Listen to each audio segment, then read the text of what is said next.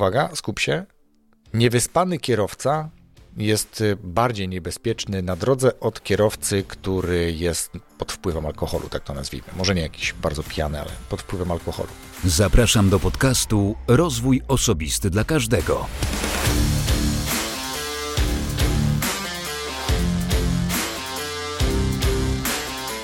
Cześć, dzień dobry. Ja nazywam się Wojtek Struzik, a ty słuchać będziesz właśnie 219 odcinka podcastu Rozwój Osobisty dla Każdego, który nagrywam dla wszystkich zainteresowanych świadomym i efektywnym rozwojem osobistym. Dzisiaj w odcinku solowym powiem, dlaczego sen jest ważny. Temat snu wielokrotnie przewijał się już przez ten podcast i dzisiaj dołożę jeszcze kilka nowych informacji, ale zanim zaproszę do wysłuchania tego odcinka, to pozwól, że przypomnę, że w 218 odcinku rozmawiałem z Edytą Sadowską, futurolożką, naukowczynią. Rozmawiałem o rozwoju osobistym, o edukacji, o przyszłości, o tym, czy się jej obawiać, czy może niekoniecznie, w którą stronę iść i jaki kierunek rozwoju dla siebie wybrać. I to, co dla mnie jest najistotniejsze chyba z tej rozmowy, albo co ze mną zostało na dłużej, mm, to to, że jedną z ważniejszych kompetencji przyszłości będzie umiejętność oduczania się. Ciekaw jestem, co z tego odcinka wyniesiesz, czy wyniosłeś, wyniosłaś dla siebie. Jeśli jeszcze nie słuchałeś, nie słuchałaś, to gorąco namawiam do przesłuchania rozmowy z Edytą Sadowską, odcinka numer 218. To teraz w takim razie przejdźmy do snu. Dlaczego sen jest ważny? Zanim e, opowiem, czy powiem, co chciałem powiedzieć, to pozwól, że przytoczę Ci definicję, definicję z encyklopedii PWN. Sen to stan funkcjonalny mózgu przeciwny do czuwania, charakteryzujący się silnie obniżoną łącznością zmysłową organizmu ze środowiskiem. Ale zaraz po tej definicji mm, jest zdanie, na które zwróciłem uwagę, i, i to zdanie będzie wybrzmiewało całkiem mocno, myślę, w tym odcinku, a brzmi ono mniej więcej tak. Sen to jedna z podstawowych potrzeb biologicznych, których zaspokajanie jest niezbędne dla zachowania osobnika przy życiu. Hmm. Jak powiedziałem, to kolejny odcinek nawiązujący do snu i chcę Ci zwrócić uwagę na dosłownie kilka kwestii. Zacznę od tego, generalnie, skąd pomysł na nagranie właśnie odcinka o śnie. Otóż pomysł przyszedł mi do głowy zaraz, kiedy skończyłem czytać książkę. Czytać to może za duże słowo, słuchać książkę o tytule Caffeine e, Michaela Polana. Nie znalazłem jej w języku polskim, więc po prostu zachęcam do tego, żeby poczytać lub przesłuchać w oryginale, ale mam coś lepszego, myślę. Może nie lepszego, ale coś, co w tej książce również było przez autora wspominane, a następnie druga pozycja, która również stoi za dzisiejszym odcinkiem, czyli Why We Sleep.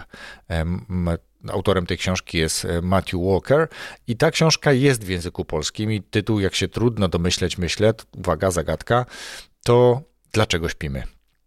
I teraz, co jest ciekawe, to jeszcze podlinkuję w opisie tego odcinka podcastu materiał Matthew Walkera, gdzie, czy podczas mm, jego wystąpienia na gali TEDx, czy, czy jakby wydarzenia TEDx.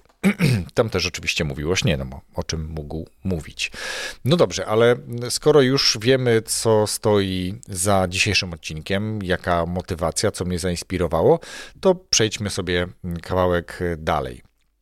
No, generalnie, jak już wspomniałem w podcaście, temat snu już kilka razy się pojawił. Przytoczę dosłownie cztery odcinki, w których myślę, że najwięcej o śnie było. To odcinek 117 z Kamilem Lelonkiem. Później to generalnie była rozmowa w ogóle o biohackingu, czyli o takich sposobach na lepsze radzenie sobie z życiem, tak? czyli łatwiejsze życie trochę, zdrowsze trochę i tak dalej.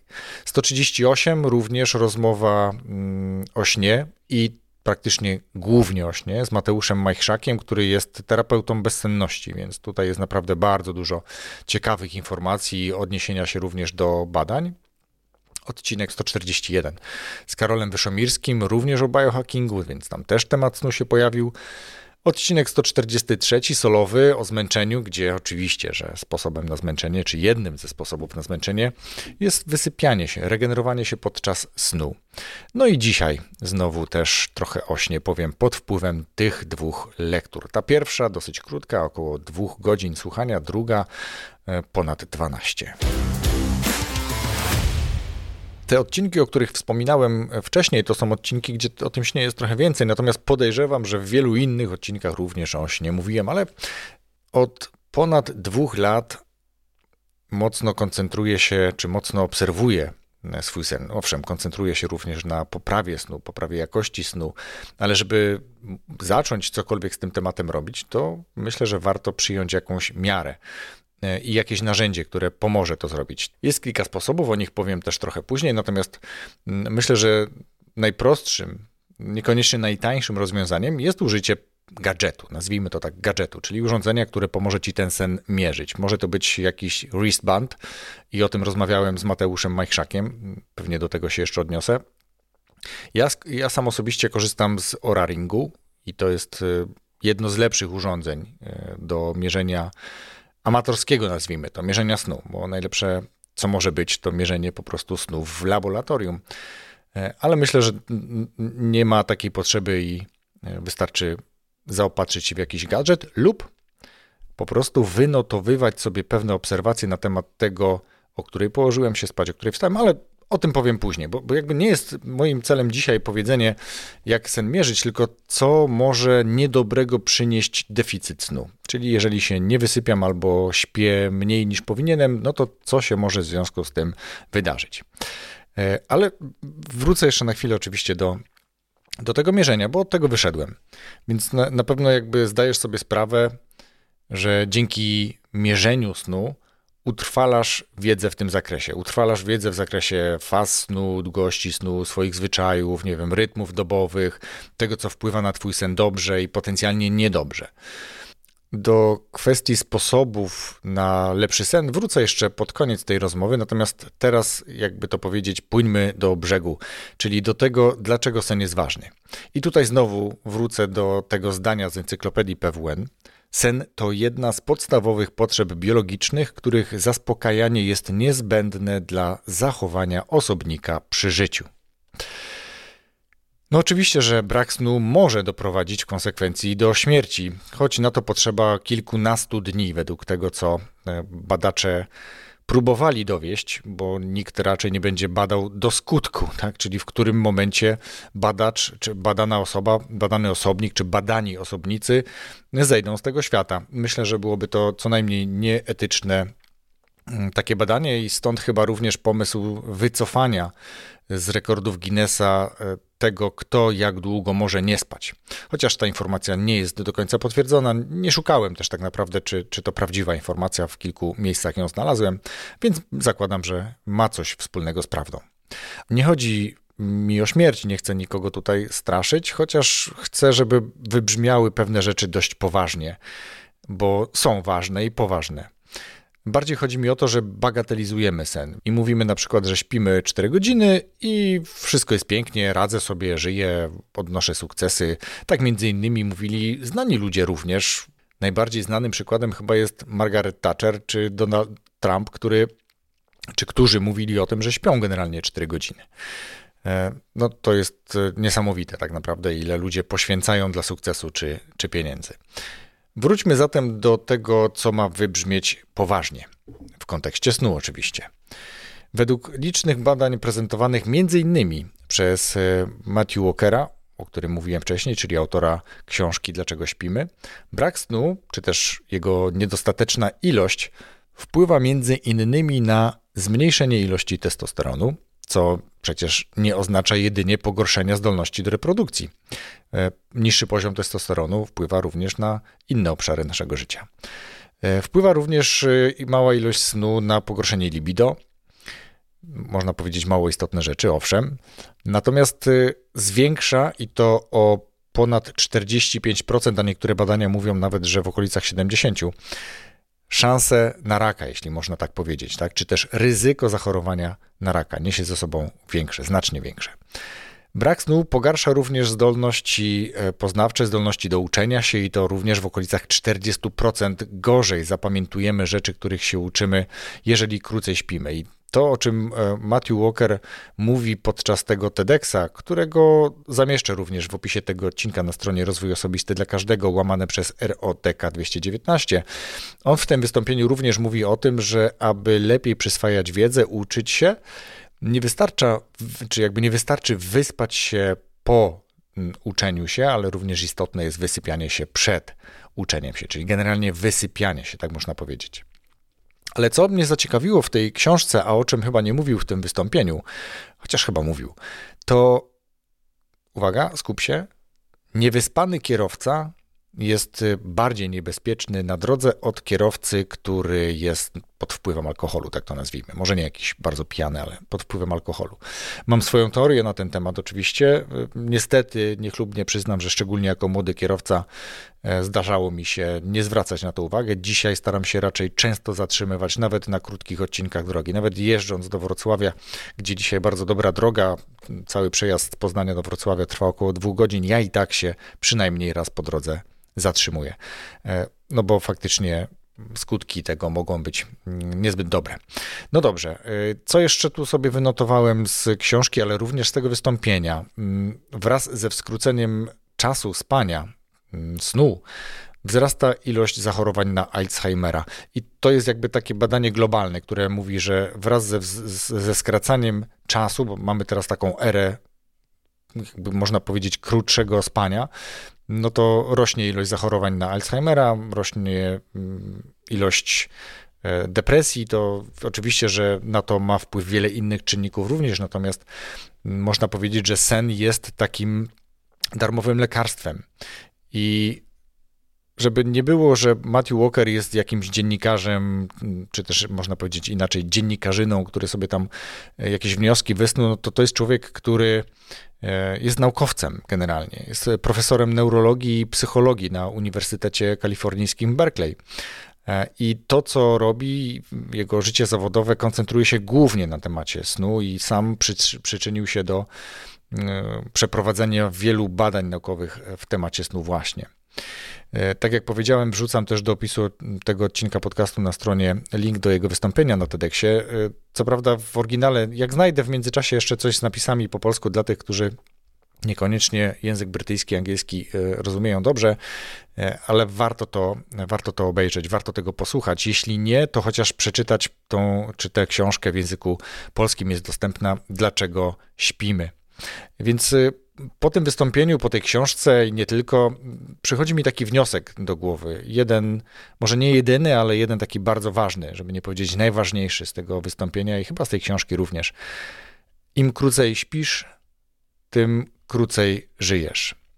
I żeby nie było, że tylko straszę w tym odcinku, to wrócę też do mierzenia, ale do zadziwiającego wniosku jeszcze może wcześniej, e, do jakiego można dojść po takiej refleksji Wydajemy rocznie tysiące złotych na różne suplementy, na różne kosmetyki, kremy, które mają spowodować, że będziemy ładniej wyglądać, że będziemy młodziej wyglądać, że będziemy zdrowsi, nasza cera będzie e, zdrowsza, ładniejsza, błyszcząca, jakkolwiek sobie chcemy to nazwać. Wydajemy również duże pieniądze na jakieś parafarmaceutyki. Mając do dyspozycji całkowicie darmowy sposób na dłuższe i zdrowsze życie, jakim jest sen. Zdrowy sen, regularny sen, regularny chyba z naciskiem na regularny. Trudno się chyba z tym nie zgodzić.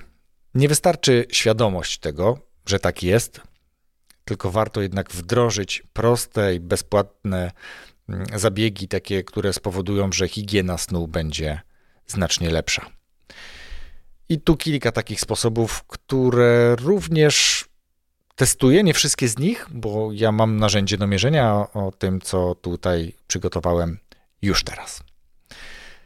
Te sposoby to kładzenie się do łóżka z zamiarem spania, czyli nie kładziemy się i później wylegujemy się oglądając dwie godziny jakiś film, tylko raczej w momencie, kiedy szykujemy się do spania. Można w tym łóżku pewnie przeczytać książkę raczej niż y, oglądać telewizor lub telefon. To na pewno pomoże, uspokoi myśli, wyciszy trochę i będzie nam łatwiej i szybciej nam e, się zaśnie. Y, z mojego doświadczenia jeszcze warto zastanowić się nad ograniczeniem picia płynów, herbat, innych napojów, ziół nawet przed snem, tak aby nie narażać się na nocne pobudki. Ostatni posiłek warto zjeść między 2 a 4 godziny przed snem.